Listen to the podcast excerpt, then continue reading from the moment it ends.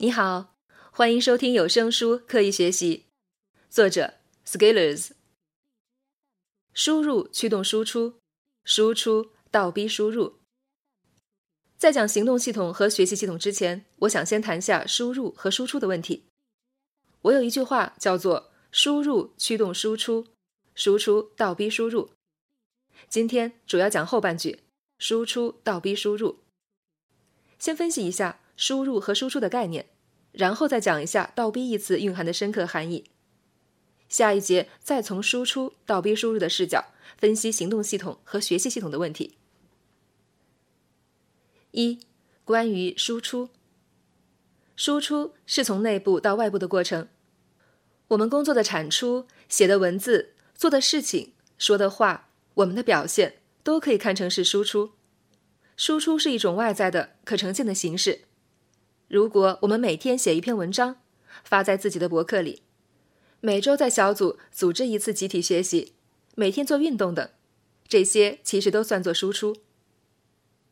如果在行动当中涉及和外界交互的情况，都可以看成输出。我们拿着自己的输出和外界做价值交换。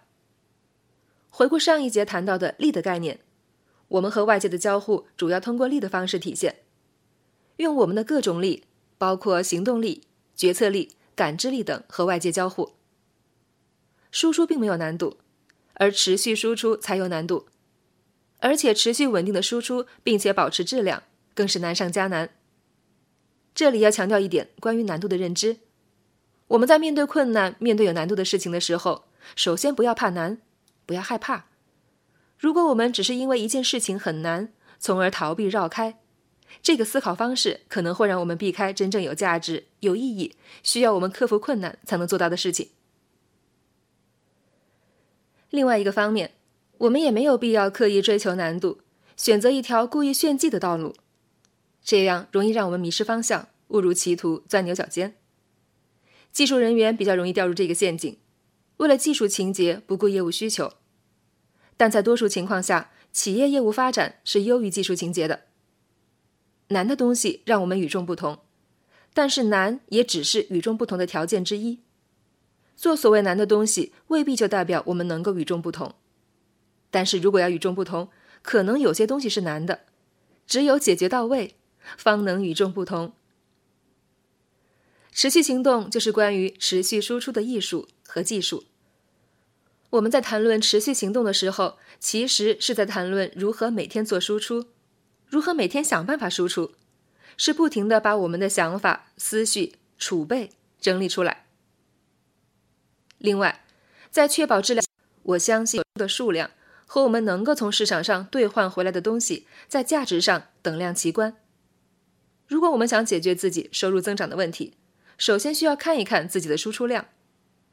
这算是一个信念，我没有办法证明，但是我相信那些输出做得多，而且。又有质量保证的，能从市场上得到的收益不会太低。二，关于输入，既然输出可以看成从内部到外部的一个过程，那么输入也可以看成从外部到内部的传输过程。顺着这个观点，接着往下思考：什么样的东西才能输入？我们怎样输入？如何鉴别输入是否安全？我们学习教材，进入新领域，开始新行动，听了节课程或者做了次总结，这些都可以算是一种输入。输入是启动我们的大脑，并且往里面写入有效信息的过程。凡是涉及往大脑里面扔东西的行为，都可以认为是输入。可是我们产生了以下疑问：既然有信息进入大脑，那进入大脑的信息会不会影响已有的结构？并且会触发行动呢？因为有信息进来了，打破已有的信息平衡，从而进入一个新的平衡。就像家里来了客人，你总是要打扫收拾一下，扮成一副乖巧可爱的样子，和你平常不一样。我们可以思考一个问题：为什么社会上有人研究营销和公关的问题？为什么会有思想教育的问题？为什么会有抢占舆论阵地的问题？本质上，这是关于我们输入资源的占有和再分配问题。谁来向你输入什么信息，影响你的想法，这是话语权的争夺问题。这样看来，输入是内部体系构建的关键。想在自己内心构建系统，就需要往大脑里运送钢筋水泥，在合理的蓝图的引导下，构建自己的摩天大楼。当我们有了一个稳定的系统，才能稳定的输出我们的力。现在谈谈输入时所涉及的信息、理念和逻辑。这是一个碎片化的时代，我们或多或少以碎片形式获取信息。我们怎样才能把零碎的信息拼接起来，通过逻辑构建秩序，形成相互交织的网络体系？这需要我们输入方面的能力。同时，重要的一点，持续行动也是输入的源头活水，因为输入也是做事情，也需要行动。也要求力的投入。三，关于倒逼，我理解的倒逼是利用行为模式和逻辑特点驾驭之，并形成一种夹逼之势，以达到某种目的的行为过程。我们认识了一些客观规律，能够掌握并运用它来帮助我们实现目标，于是取得了倒逼的效果。我们修好道路，让事情沿着道路往下进展，最终达到目标。道路可以借助规律。实在不行，可以设一个环境，这就是所谓的以借势或者造势来达到倒逼的目的。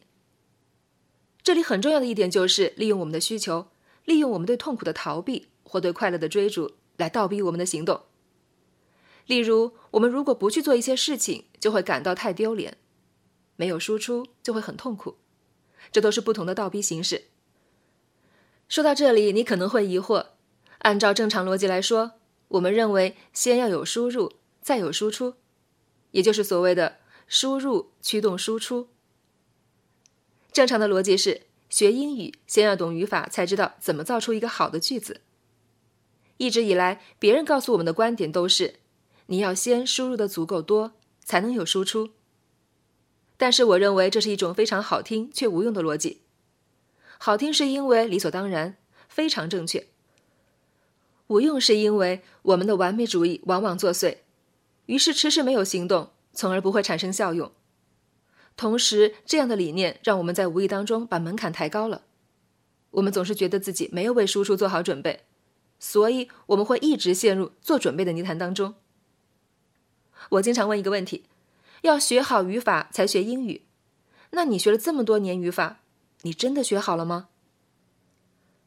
换一个角度讲。如果我们过了一个基础线，其实就可以开始尝试先输出再输入，通过输出倒逼输入。我认为，只要具备基本的基础知识，就可以开始输出训练了。通过输出反过来激励我们的输入，这是非常有效的，而且符合成长进步的规律。不过以往我们可能会忽视输出倒逼输入的训练，没有真正在事上练，所以非常容易纸上谈兵。这个是一种切核心的思考方式。我们要时刻牢记，在任何学习和成长过程中的目的是什么？是研究语法，还是使用这门语言？用于输入更多的信息，还是只为了情怀？如果为了使用外语，那我们着力点要放在怎么去使用上，并且以这个目标倒逼我们的学习。当然，如果我们只是为了研究语法，那么我们再怎么学语法都是不为过的。举些例子，如果需要每天写一些东西做输出，那么需要做大量事情，大量思考，大量阅读，这样才能保证我们的供给持续不断。这也是一种输出倒逼输入。如果你写不出，那就意味着你做的事情可能不够，思考的不够深入，输入太少。很多人想学 Java，想学 Python，刚刚开始很新奇，学到后面觉得非常辛苦。对一个新手来说，不了解这些领域，没有很强大的学习系统，那么可能学到一半就放弃了。